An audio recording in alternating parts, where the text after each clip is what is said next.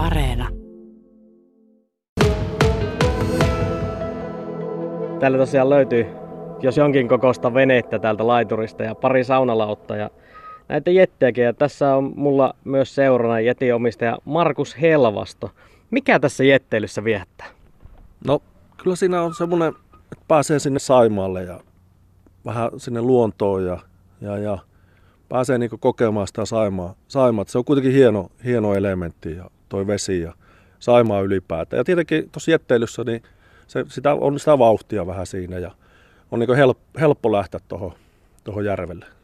Aika uusi tämä jetteilyharrastus sulla.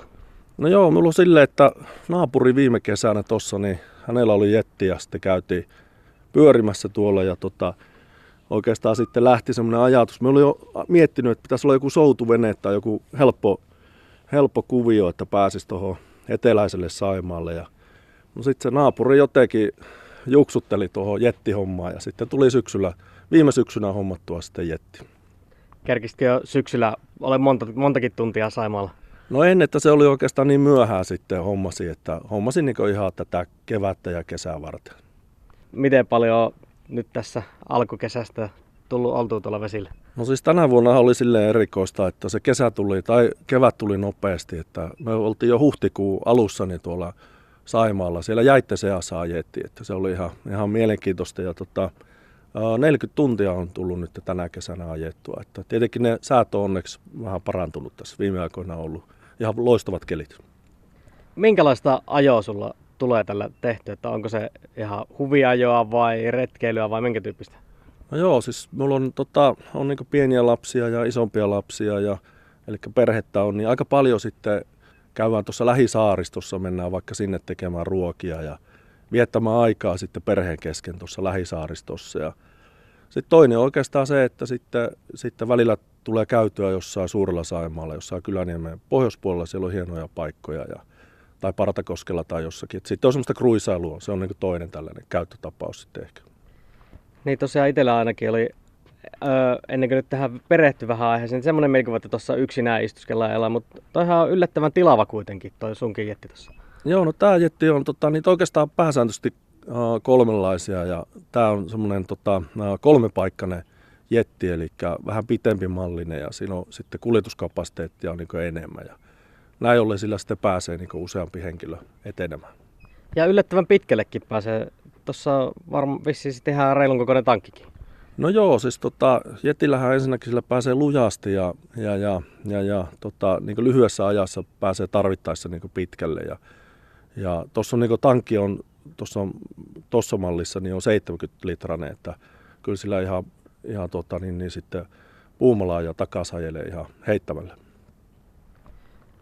No Markus Helvasto, tässä edessä meillä on tämä mustapunainen Yamahan jetti.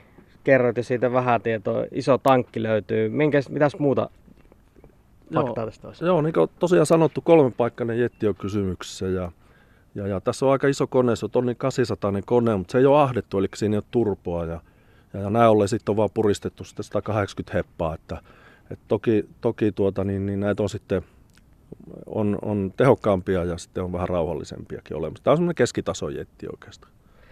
Miten kova tuommoista 180 hevosvoimaa vie tuolla vesillä?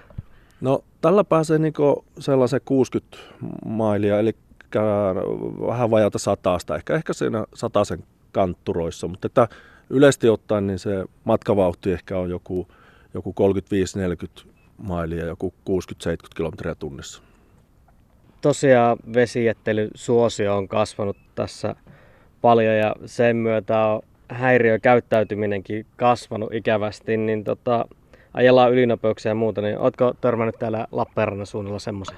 Joo, kyllä sitä saa lehistä välillä lukea ja sille ehkä voi olla niin, että, että sellaiset laina, lainajetteilijät tai, tai, tai jopa, jopa jotkut, jotkut vuokrajetteilijät sitten jää pyörimään tähän niin tähän satamien tai kaupunkisatamien äärelle ja siihen sitten liittyy tietenkin enemmän vaaroja, koska on sitten liikennettäkin enemmän ja saattaa ihmisiä olla uimassa ja tämmöistä, niin luulisi, että se voi enimmikseen liittyä tällaiseen vuokraus- ja laina, lainajettitoimintaan sitten nämä vaaratilanteet.